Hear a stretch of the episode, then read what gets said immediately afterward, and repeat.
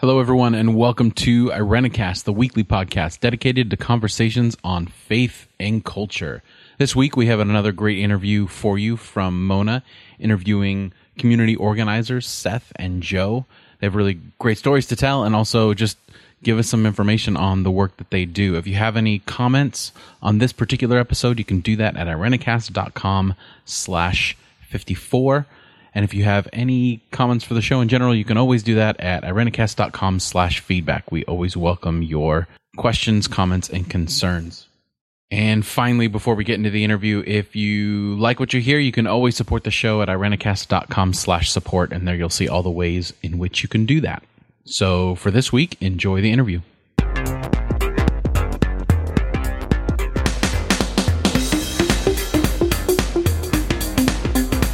So I'd like to introduce to you two of my friends who are professional organizers. Their names are Seth Woody and Joseph Sheeran. So I'd like to introduce you to Seth first, and I'll let Seth give you a bit more about his background. But Seth is a professional community organizer. Is that right, Seth? That is correct, and thanks for having me on. Absolutely. Uh, yeah, so professional community organizer. Holy moly, what a title. I'm excited about this conversation. I've been looking forward to this for weeks because I'm excited to learn more about this myself and just ask you guys the question, what the heck is community organizing? Why do we need it? Why do we do it? And how does it actually work? Because I think a lot of times it kind of stays in a hidden realm of of work in the world. Is that kind of a fair way to say it? Yeah, I think that's a fair way to say it. I think, um, at least in my experience, a lot of times people hear community organizing and they think uh, mainstream political organizing. And um, that is one of the things that I do and we do, um, but it's definitely not the only thing. And at least for me personally, it, it really comes out of my commitment to what I like to call the Jesus movement and my personal uh, spiritual experience. Yeah, my commitment to justice and love. Uh, that's really, for me, it's an honor to be called a professional community organizer because that's where I think it's coming from. That's awesome. So where do you work currently, or what are you working on currently? Yeah, so I work for an organization called uh, the Leadership Development Initiative, and we teach and train and coach uh, mostly lay people in the Episcopal and Lutheran denominations in basic skills of community organizing. It's out of a tradition called the Ganzian model of organizing. Who's this guy named Marshall Ganz, worked with the farm workers out in California back in the sixties. And we teach five principles, um, storytelling, good team building, um, story and strategy structure, personal narrative, which is sort of our, our go-to, and then symbolic versus instrumental demands. So we teach folks in the church how to take these basic skills and apply them in their parish context, or apply them in a local political context, or apply them to their national denomination. Wow. That's awesome. I can't wait to hear more about that. Before we proceed and ask questions about what all that means, I'd like to get Joe on here and introduce him. So let's say hi to Joe Sheeran, everybody. So Joe, can you tell us a little bit more about your background and what you're working on currently? Yeah, um, so I, I'm currently in, in uh, divinity school uh, in, at Vanderbilt, and getting connected with some of the movement groups here in, here in Nashville, Tennessee. So so first off, uh, I'm working with uh, an affiliate of Interfaith Worker Justice down here called Workers' Dignity.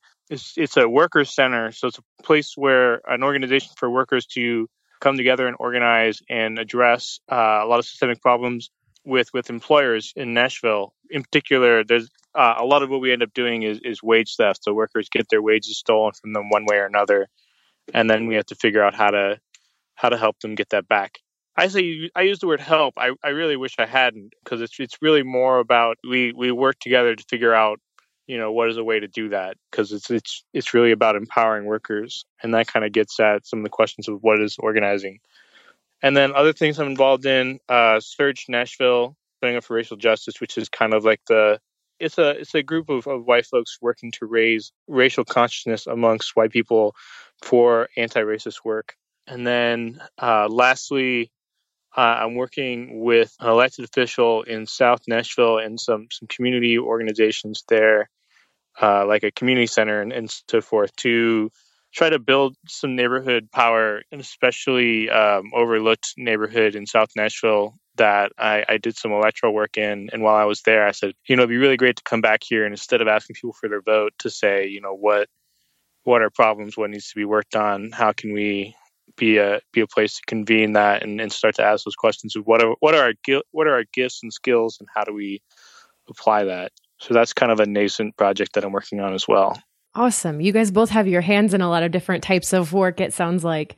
Um, so I want to ask a question about what, you know, we want to get to the central question of like what community organizing is for those of us who don't have an awareness um, of it, because it tends to be, um, you know, kind of a hidden, I said earlier, sort of a hidden industry. It's, it's, I understand a lot of movements intentionally don't have charismatic front leaders. So you might not know that community organizing is happening right underneath your nose or in your community. So I want to ask that question, what is it? But before we do that, I wanted to ask about how you both got into this work, because sometimes we get into this work accidentally because we're just passionate about, about a project. And then we ended up learning about the larger picture later on. So uh, for you, Seth, how, how did you get into this kind of work? Yeah, I was studying theology at Boston College. And I had this great opportunity to live in intentional Christian community and um, learn about liberation theology in El Salvador. I went to a Jesuit university there for six months with a group of American students and Salvadoran students. And yeah, we got the chance to see this really beautiful witness of God's love in a country that has experienced a lot of economic uh, marginalization and a lot of violence through a civil war. And people were motivated to do courageous, courageous acts of justice, and in a way that had no central leadership. And I was just totally floored by that. And I've kind of been following the bug ever since. I left school, lived in a monastery for a year in Cambridge, and tried to figure out how was I going to be a disciple and do the justice work that I knew needed to be done. And I got involved through a um, fellowship program called Life Together, where I met Joe, actually. And I got placed with an organization called the Youth Jobs Coalition, which was organizing young people of color in Massachusetts to gain full employment and resist mass incarceration. And it was there that I learned some of these basic principles, and I learned a little bit about the history of organizing, and got really excited about, oh my gosh, not only is this a passionate thing where justice can happen, but it's also a school of thought. There's a craft, and I can belong to this community. Uh, and that was super appealing to me. And eventually I wanted to work more in my own context, so I took a job with Leadership Development Initiative and have been working with church folks, trying to get them involved in justice movements across the country. Uh, and really have an analysis about their own theology. Is God's dream possible? And if so, how can we organize ourselves and our neighbors to be a part of it? Yeah, so I love organizing. I think it's great. And there's lots of complicated stuff that goes with it too. Yeah, it's amazing how the same sorts of principles or ways that you work can be tailored to different issues. Um, so how about you, Joe? How did you get involved in this? Yeah, um, well... Just to start, I will say that it's been a a long journey. I grew up in a kind of a bedroom community of Detroit, and the kind of lessons that I learned as a child are very much antithetical to what I believe now. So, like, first, I would say, like, of the set of things that were important was I, I spent some time on a reservation in South Dakota, which at the time, my, my reasons for going there had more to do with I want to get the hell away from everybody than anything else. But while I was there, I just became kind of aware of the fact that, you know, this is a place where those things that I were told were true about the way that the world works and about, you know, how what how you achieve success in our society break down. That that, that was a place where, where our country had taken uh, a whole group of people and said, you know what, you are going to live this particular lifestyle that you didn't come up with, that you haven't been living on this land that's not good for it, uh, and we're, you know, not really going to give you tools to do anything about that. So that was kind of a a breaking things down moment. And then, like Seth said, we we both were in life together. So shortly after being there, I, I came to Boston, and was assigned to uh, my workplace. I ended up really liking it, but at the time was pretty unhappy because I had specifically tried to avoid working on on the on this campaign to uh, increase the minimum wage because I, I just wasn't sure about that ideologically. And then ended up getting assigned to it, and then ended up somehow being able to, to wrap my head around it with, with the help of some friends, and realized that actually this was what I needed to be doing, was to be doing that kind of broad campaign work. And then from there, um, after that was successful and I moved on to Nashville, I tried to recreate the same thing here in Nashville and realized that actually I wanted to go one level further than that, from kind of a, a campaign-based model to more of a more of a grassroots uh, kind of thing, just because I, I I just felt like that was a place where more change was happening and there was more work to be done. Um, so you know, coming to Nashville, I, I met a handful of people through the divinity school that just really challenged uh, what I was thinking. You know, my response to the challenge was, well, you know, show me what you're doing, and and I'll try to figure it out and see if I understand it. And I can't say that I do, but I'm liking what I'm doing. It's interesting you guys have some parallel stories, that you both had these really formative experiences in communities that were not your community of origin that raised your consciousness. And then you both came to the residency program and accidentally kind of got into organizing, which is what I hear a lot from people who who start this kind of work, because most of us just out in the public don't know what organizers do. They might be familiar with the phrase. So that's my next question. What the heck is community organizing? Beautiful. Anybody want to take a shot? I can uh, attempt to answer that question, because truly my day-to-day seems very unpredictable. But uh, I think at its core, organizing is about building relationships with people, and not just any relationship, but a relationship of accountability and of trust and of mutual alignment and support. And that through those relationships, we can build power. We can build the, the power to make changes in our local community. We can build power to change things in our church. We can build power to change things in our government. And with that power, we can implement the change that we want to see. So it's building relationships to build power to create the change we want to see in the world. I think that's one of the reasons why it's hard to identify what is or is not organizing, because so much of the world is actually building these social relationships to build the kind of power you need to make a change. And collectively, you could call those people organizers. Sometimes they're called something entirely different. But generally, when someone refers to a community organizer, they're talking about someone that's doing those things.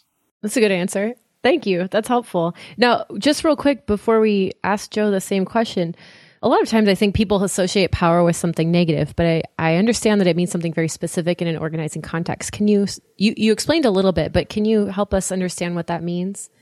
Yeah. And this actually gets to a piece about the different types of organizing or different traditions of organizing. So in my frame of reference, I like to talk about a social view of power. And what I mean by that is that uh, fundamentally, we understand individuals in a system to have the quote-unquote power to consent or withdraw consent from the institutions that allow them to participate in daily life. So one could say in that context, power is really the ability to choose and the mm. ability to enact one's belief in a public way. Now, sometimes uh, organizers talk about a, a monolithic view of power. And power in a monolithic sense means that there's a hierarchy of means, and some have a lot of means, and some have very little means. And power is really about, do you have the leveraging in a system to enact that change? So at the top of a monolithic system, you might have a pope, or you might have a general. And these people have absolute control, and only by building enough power below them can you leverage your ability to enact the change you want to see. That is interesting and very helpful. Thank you, Seth. How about you, Joe? What does it mean to you to be in community organizing and, and to do this kind of work?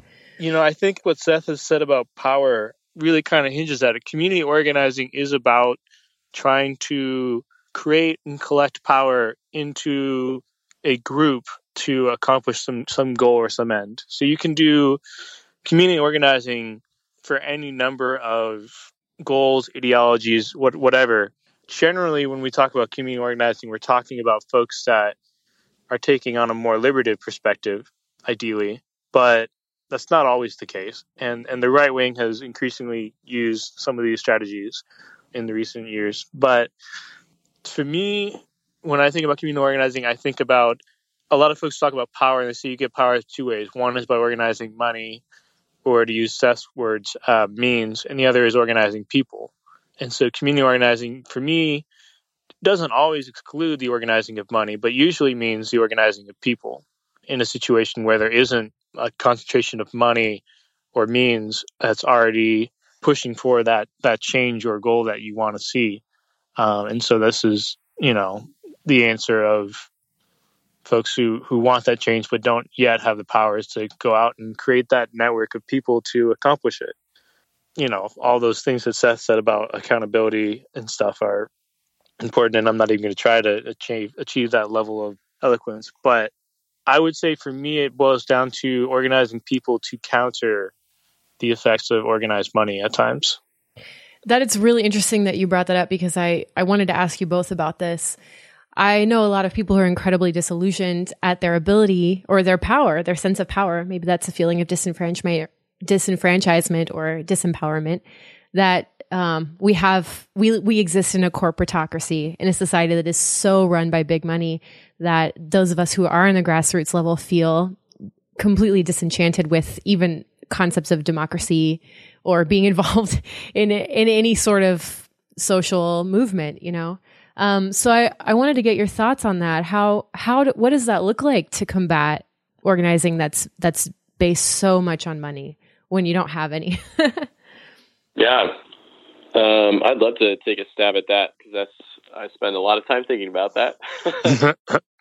um, I think for me, it comes down to a truth that you already named, Mona, which is that a lot of people experience that disempowerment. A lot of people, pretty much everyone, experiences that disempowerment. And if we can build relationships with that multitude of people and say, hey, you feel disempowerment, guess what? I'm feeling that too. Also your neighbor, also their neighbor, also my mom, also my mom's brother-in-law. Everyone is experiencing that disenfranchisement. And it might look differently. It might take on different shapes. Some people might benefit. Some people might not. But collectively, we're all experiencing that. There is such hope in that truth. We actually have all the people we need to build the kind of world we want to belong to. Hmm. And I think it's it's really about combating this myth that there aren't other people out there experiencing that. So a lot of what I do is really just trying to speak to folks, particularly in the church, and say, we we have a belief system that totally backs us up. This world is crazy. Big money is insane. It's evil. We have a belief system that says that, and we sit on our, pardon my French, asses and do nothing. We have an opportunity to claim our beliefs in a profound way, and that gives me a lot of hope. And as an organizer, it's always about, can, like, can we build that relationships where you and I can share our vulnerability that we are disempowered? That's awesome. I'm like getting excited as you're talking. Like, yeah, we can do it, guys. Um, no, I know that though this is so much more complicated than just getting excitement and, and mobilizing people out of a sense of charisma or out of a sense of, of urgency. I understand this is very much a long game and a strategic game of trying to navigate something that systems that are almost unnavigable. Yeah. Would you say that's correct, or would you change that? Yeah, I think uh, that's very true. And again, I want to lean on our tradition, man. We've been playing a long game. You know, this is not, this is not what's going to happen tomorrow. And I think because of that, for me personally, that's why I, I try to emphasize this idea of targeting the public, of really building this social view of power. Because the long game is that we can actually just withdraw our consent. And of course, what that looks like is nonviolent resistance, and the system will respond accordingly. And we've seen that in history. And we need to build the kind of courage and relationships grounded in love and trust that are able to take that on, knowing the risks, knowing the costs. Yeah, I mean, we're we're a, a people of the resurrection. We're a people of the crucifixion. Mm. And, and that's a long game. That's a long game. Uh, but it does start, I really, it does start with that heart experience, that excitement, that energy. This is possible. We can do it. And it's then, how do we translate that into relationships? How do we translate that into structure? One of the things I talk a lot about is, what does a truly decentralized structure look like? And I think a lot of people, they hear that, and what they translate it into is a system without order, chaos. And I actually think that's really underselling the power of decentralization. In my experience, decentralization actually requires more structure. It requires more understanding of the rules and the systems at play. An example, like Alcoholics Anonymous, one of the most decentralized organizations in the world, one of the most empowering organizations of the world.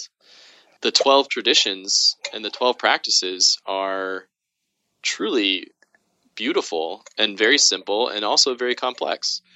And I think that's the kind of model of organizing that we want to live into. It's nice to get that perspective. Um, and I know we're we're talking in like kind of large abstract terms, which are hard for some people to grasp. So we'll we'll bring it to the ground in just a moment. But um, Joe, I want to ask you about something you said a few minutes ago. You used the ter- the phrase movement group. And I wanted, wondered if you could flesh that out for us and help us understand what that means and what that looks like. Sure. Um, before I get into that, I just want to suggest during the editing that we get some Hammond organ behind Seth on that last comment. That would just really make it for me. Um, it was pretty epic. It really was. You preached yeah. a little bit in there, Seth. Sorry, I'm, yeah. I'm a preacher at heart. Oh, don't apologize. That's great. That's what we, we love about it. You, Seth.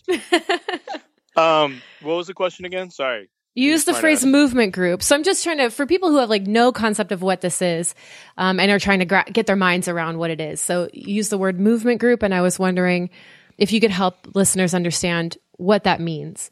Yeah, absolutely. So movement groups, when I use the word movement groups, I mean, um, to put it plainly uh, and unhelpfully, groups that are about the movement. Now, what I mean by the movement is is admittedly a, a vague and general term, but I'm I'm referring to that concept of we are a disenfranchised people, all all of us, that impacts us in different ways, but we share in that disempowerment that Seth was speaking about a moment ago. And the movement is... Let's let's end that. Let's let's address class issues. Let's address race issues. Let's address uh, oppression of folks of queer, sexual, and gender orientations. Let's address that. Why why is this happening? Why are we living in a in a in a world where there are so many problems? And instead of taking it to the people that are at the top, the people that are creating those problems, we're you know angrily yelling at each other. So when I speak about movement groups, I mean groups like the Black Lives Matter movement, groups like Surge, groups like just a number of, of organizations. And, and some of them might not necessarily even see themselves as connected to each other, but they are. This is not a, a political ideology. I'll, I mean, in the sense of like you won't find this on your ticket uh, when you go to vote, but it, it is an ideology of of, of of resistance to oppression and wanting to wanting to change that. So when I speak about movement groups, I mean groups that are uh, engaged. Some of them are engaged in community organizing. Some of them are engaged in just uh, a smaller scale community organizing within themselves. I would I would argue that there is a a consistency beneath all that, which is they're they're looking at how do we how do we how do we arrive at the kingdom of God? If I'm going to use my I'm going to put my preacher hat on for a second, the kingdom of God is what I think movement groups are aiming at, although many of them would not use that word.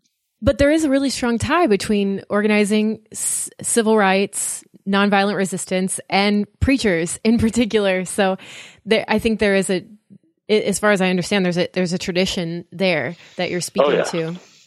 Yeah. Yeah, which is cool, which is very cool. And I think that that tradition gets swept under the rug a lot. I'm really glad yeah. you brought, brought up Black Lives Matter, too, because I think a lot of us who um, if you're not really involved in that movement, or you're just kind of a sidelines person, like a supporter, an ally, you don't realize that Black Lives Matter is a really intentional movement, that the organizing is incredibly involved and strategic and specific. And it, for a lot of us, you know, just out in the world, we just see a hashtag and we think it happens by accident. And we don't realize there are people actually moving and shaking and changing and making, making this a public spectacle. Um, so. Yeah. Can I speak to that for a second, Mona? Please, please do. Yeah. Um, I think when we talk about movements, and Black Lives Matter is one of them, United We Dream and the Dreamer movement for immigrant rights is another that comes to mind for me, or the climate justice movement. Sometimes it's very hard to remember that there are people behind that, right? Uh, we lose we lose the agency of that individual. And a, a lot of times we tend to assign a certain personality to a movement. So when people think civil rights, they assign Martin Luther King to mm. what the civil rights movement was.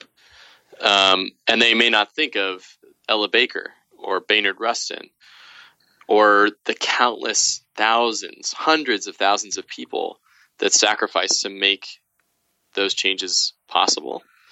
And with Black Lives Matter, I think folks are again challenged to think in those terms.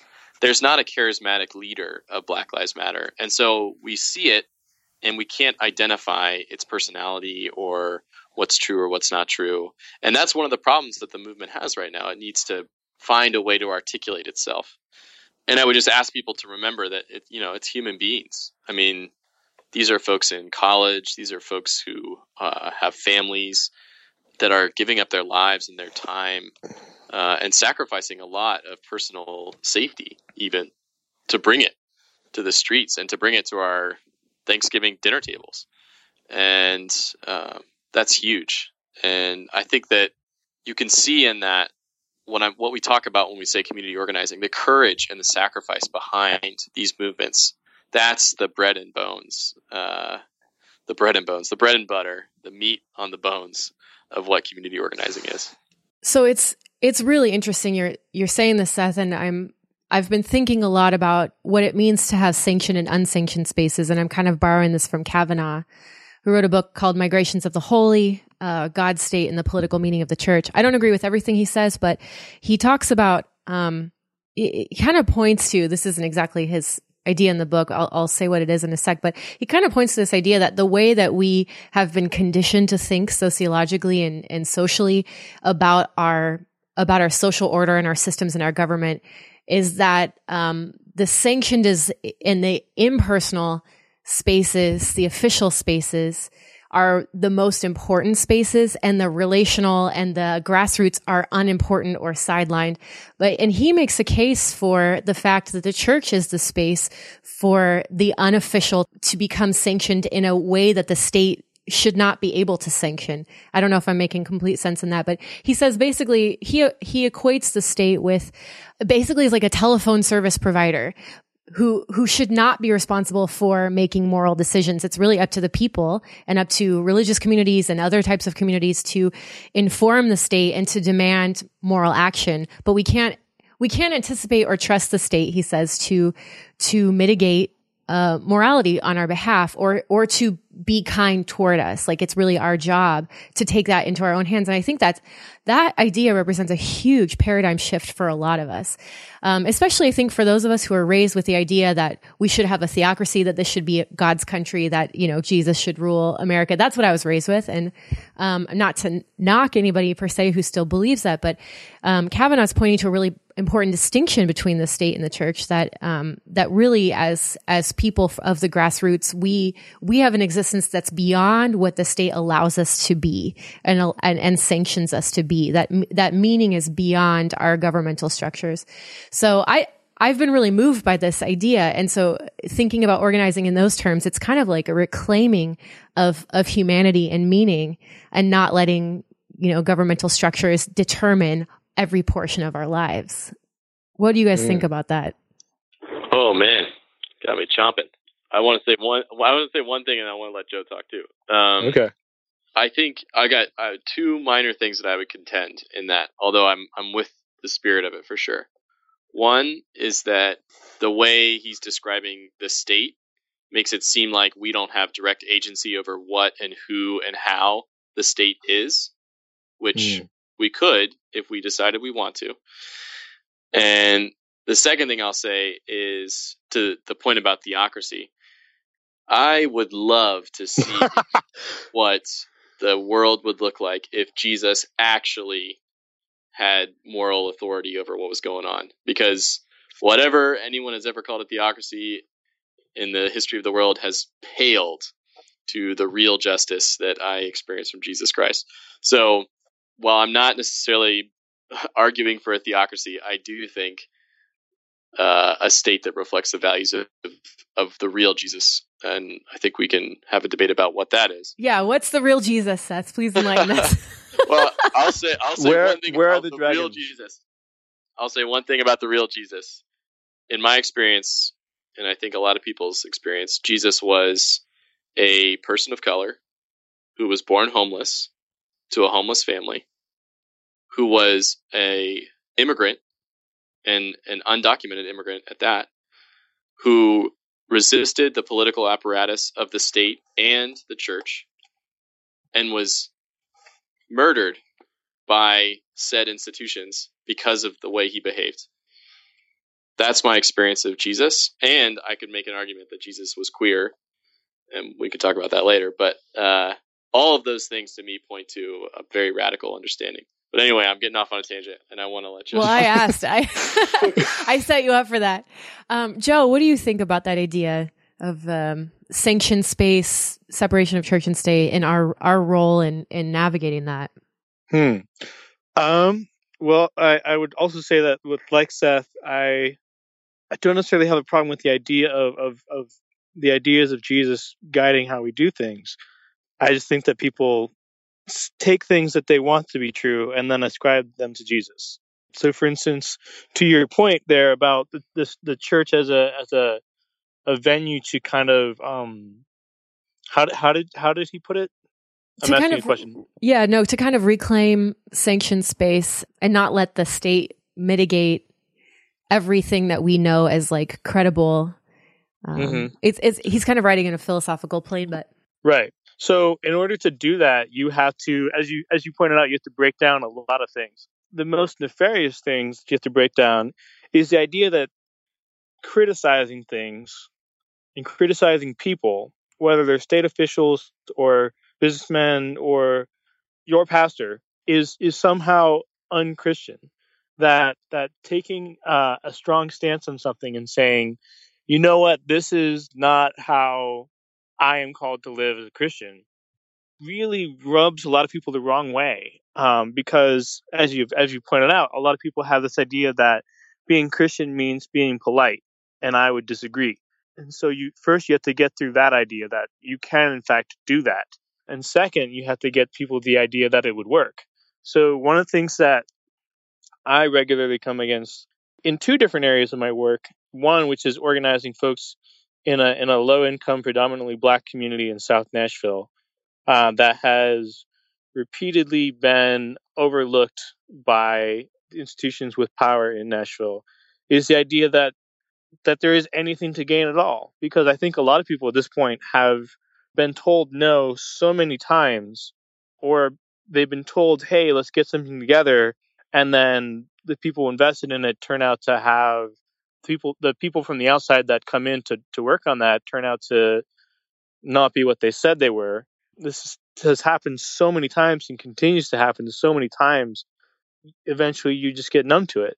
Uh, and Can then you give someone, us some examples of those sure. things? Sure. So we recently took a survey of how many groups are providing resources to this community. And we found that it was a much, much higher number than we knew.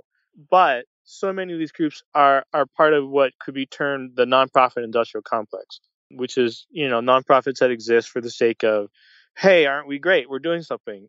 Which is not to say that it's not that many nonprofits don't do things that are worth doing, but just, you know, sometimes there are, there are broader questions asked about how is this making a concrete, sustainable difference? That is hard to ask if you're, you know, trying to continue to have a budget, get revenue from grants and pay staff and keep doing whatever it is that you're doing. those are hard questions to ask. The effect of that in, in my neighborhood has been that when I go around, when I went around campaigning, I got a lot of people just saying, you know, where where are the candidates when it's not an election, uh, which is a very fair point. And I, I made sure to listen to every single one of those sermons. And then, you know, after the election, I had a lot of people telling me when I knock on their door and say, you know, hey, we're we're interested in trying to start a conversation. Is that something that you're interested in? Like, what what are things that, that you're you're frustrated about? You know, a lot of folks don't want to engage in that because they're they're afraid that it will have that it will be a waste of time because they've seen it be a waste of time so many times already. So you you've you've got that kind of collective debris of folks who, who didn't follow through or had different intentions than they let on in the way of that, that can create problems. Now, the other side of my work is I work in kind of covertly uh, going to, well, overtly, but I don't necessarily brand myself this way, but I, I, I work with Workers' Dignity to try to increase the number of, of faith allies that we have in Nashville. So I will go to a church and try to strike up some conversations and get some folks to come out and see if I can meet with the pastor and talk about, you know, what what is your church doing to live into these aspects of of our vocation as as Christians, and then to see if that can if, if that is something that Workers' Dignity can make sense with. Uh, most recently, with that, I've been leading a lot of Bible studies at a um, a wealthy mainline congregation in Nashville, and you know, it's not that. It's not that folks don't see these problems. It's just that people are, are skeptical about their ability to change that because they see the government as this thing that, you know, has authority, is ultimately the only thing that's going to make the difference. And they, as Seth had pointed out, they don't necessarily see if you get enough drops of water in a bucket, you're going to raise that bucket or raise the level in that bucket. And that's, that's a hard shift to make. Uh, and I think a lot of people just find that really discouraging. You know, and, and to that end, one of the things that organizing, you know, when you're when you're when you're first starting out as a baby organizer, like I am, is people tell you, you know, make sure your goals are are measurable and achievable, and, and you know they're they're little, but they you can you can point to them and say we definitely did something here, and it's it's like lifting weights. You know, you don't start out doing a four hundred pound deadlift. Uh, you start out with something else, something something lighter. I have no idea if I've answered the question, but I've talked, so I'm going to stop. Well, no, what you're saying is is very fitting because I think going back to the theme of disillusionment that's been brought up a couple of times, um, first of all, it seems like it can be almost off-putting, like what you said, trying to clean up the mess up after people who've gone ahead of you and have done a really crappy job and even maybe make, made things worse by promising and not following through, but also um, just how hard it can be to bite off tiny chunks when there are the, these massively looming problems happening. And you can't do much about the big stuff, but you can take on these little little projects, you know, like you said. Um And that's, I think, where that's this strategy in the long game seems to come into play. But so I want to play devil's ag- advocate for just a moment. That why? Okay, I feel even horrible just saying this. Okay, so pretend I'm not Mona for a minute. Pretend I'm somebody else. Why you guys just want to make the world about problems? You're just focusing on the negative. So go back to something you said earlier, Joe, that it, it can seem unchristian to criticize or complain, you know. But I think those of us who walk around with a certain amount of um, privilege or accidental opportunity, uh, we, we can't understand what it means to have a system that really not only doesn't serve our needs, but works against our needs actively, um, and puts us on trial or, you know, the myriad of other things. So I'm trying to talk about this in a little bit more concrete terms for those of us who are ch- still having a hard time, um, getting our minds around this. So for example, why, why should we, why should we fight for a society where, you know, everyone, um, despite their race or ethnic, you know, uh, origin, is treated equally and has the same amount of, of opportunity? Like, why, why should we care as people of faith? That's, is that a dumb question? I mean, I think a lot of people oh, think that way. Like, it's a great question. Why should we be politically correct? Why should we try that hard? Like, I don't have that much energy to, to think about this to, that hard or work on it, you know?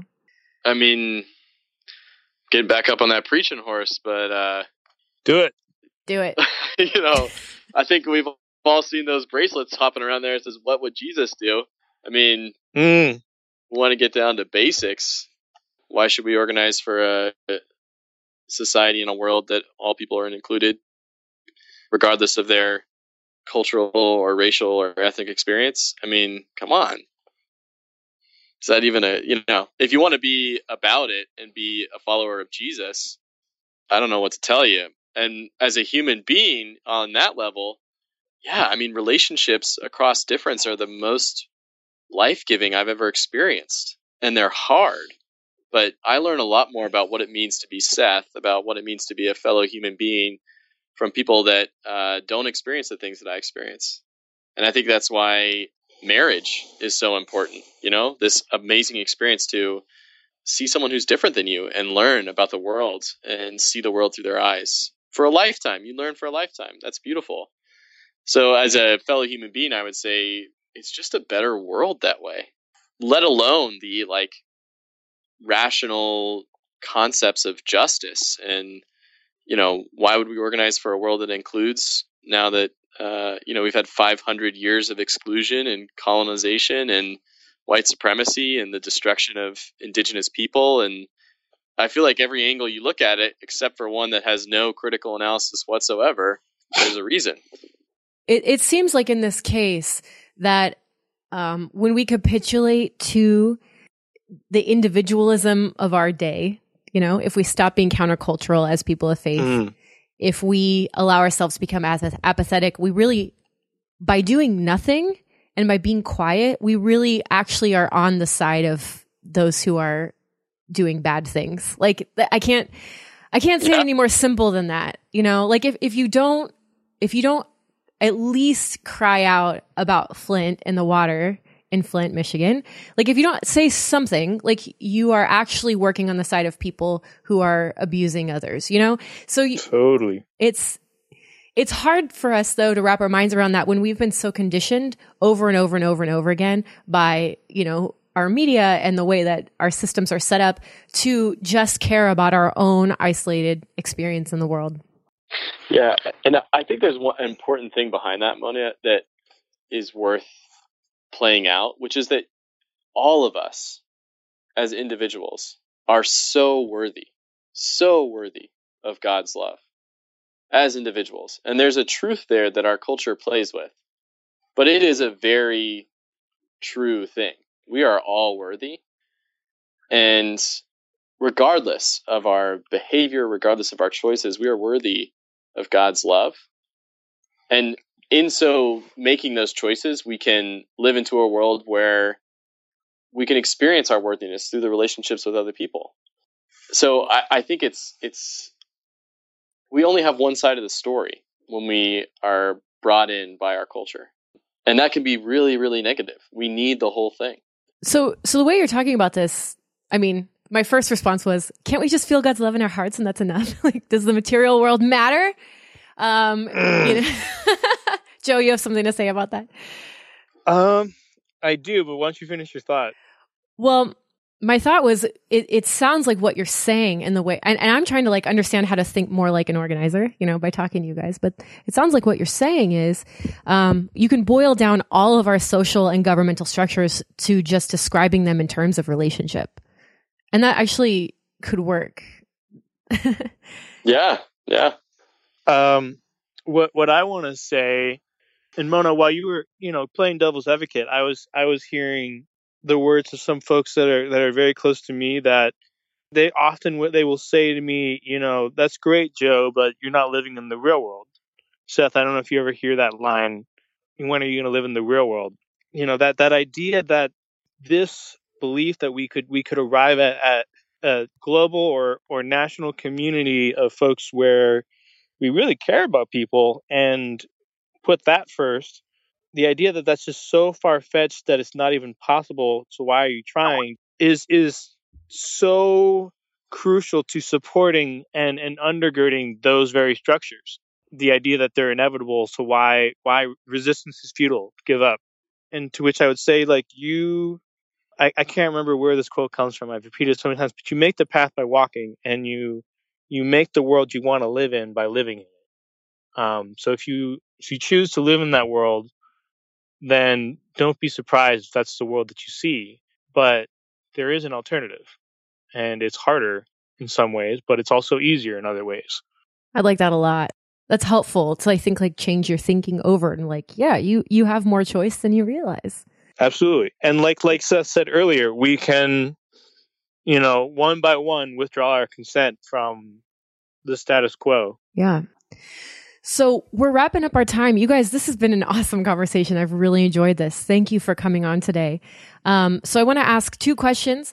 First of all, is there any, are there any organizations that you're working on or any projects that you're working on that you want to give a great big shout out to and tell people to go check this out? This is an amazing cause. You should get behind it.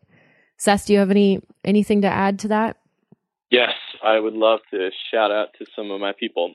The first I'll say is a uh, evangelical network of Christians. It's called the Transform Network. They do really awesome work with a lot of folks from mostly evangelical backgrounds who are trying to move into this world of social justice, this world of organizing, what it might look like. That's a great resource if you're coming from that experience. I am part of a national uh, network of organizers called Momentum, and we train folks who have some experience in community organizing in Um, the nature of popular movements and how do you scale your work from local to national. Um, so anyone that has some experience of organizing, they're really interested in learning more about the history of organizing and also how do we make things to scale, totally check out momentum community dot org. And then anyone who's interested in trying to learn more about what organizing is, can I get involved, how do I do it? Two places to find out. One, the PICO, P I C O, national group. Just type in pico dot org. You'll find the information. There's probably a regional or local affiliate where you live, and they will teach you and train you and bring you in. It's people of faith organizing for justice across the country. And if you're lucky enough to be in the Boston area, you can hit me up um, at the Leadership Development Initiative. And my email is Seth at L D I team dot org, and I would love to talk to you. Awesome. Thank you. How about you, Joe? Oh, um, I, so just a few groups to spotlight, and, and to just to piggyback on Seth's uh, comment about PICO, uh, if you don't have a PICO affiliate where you live, a few other groups that are worth checking out that do uh, similar work. There's I A F, Industrial Areas Foundation, uh, Gamaliel Foundation, which uh, G A M I E L I L I E L. Um, Google it. It'll fix it for you. Um, and then also uh, DART, D A R T, are some other groups. Uh, DART in particular is more active in uh, the American South, if that happens to be where you are. Uh, also, if you're in the American South, I would strongly recommend that you check out the Highlander Center uh, in Newmarket, Tennessee, uh, either on the web or even better in person. Uh, they're a really great incubator for social justice movements. They're one of the places where the civil rights movement went and kind of got them got themselves organized. Other places more specific to Nashville that I would highlight, the Skerritt Bennett Center. It was a, a, a women's college back in the day, but it is it is changing its gears, and its latest iteration is trying to lean really heavily into supporting faith-based organizing uh, and other organizing efforts in the mid- in the Mid-South and also across the South. And then lastly, I would I would encourage people to check out Surge, S U R J, uh, which is that group I mentioned earlier about organizing white people for our anti-racist work. Probably a surge in your area, uh, so that's worth checking out if you want to specifically focus on that that issue of race. And then lastly, ask people to go check out uh, Workers' Dignity at workers dignity dot org. Uh, we're currently uh, raising funds because we're going to be launching the first uh, ever worker-owned radio station in Nashville, Tennessee. The program is going to be entirely supplied and controlled by workers and their allies here in Nashville. Uh, so that's going to be really incredible benefit for just movement work here in, in, in Nashville. So I would ask folks to check those out. And, you know, if you want to ask me some questions, I guess I'll, Seth gave his email, I'll give mine out. Uh, I'm just joseph dot m dot sheeran. Uh, Sheeran is spelled like Ed Sheeran at gmail dot com. Awesome. Thank you guys so much. This is phenomenal. And I'll put all of those links in the show notes so you can check out if you didn't catch something. Um, and my last question to close this out is this. How do people just start doing this? Can you just start doing this? Can you just jump in somewhere and just start being an organizer?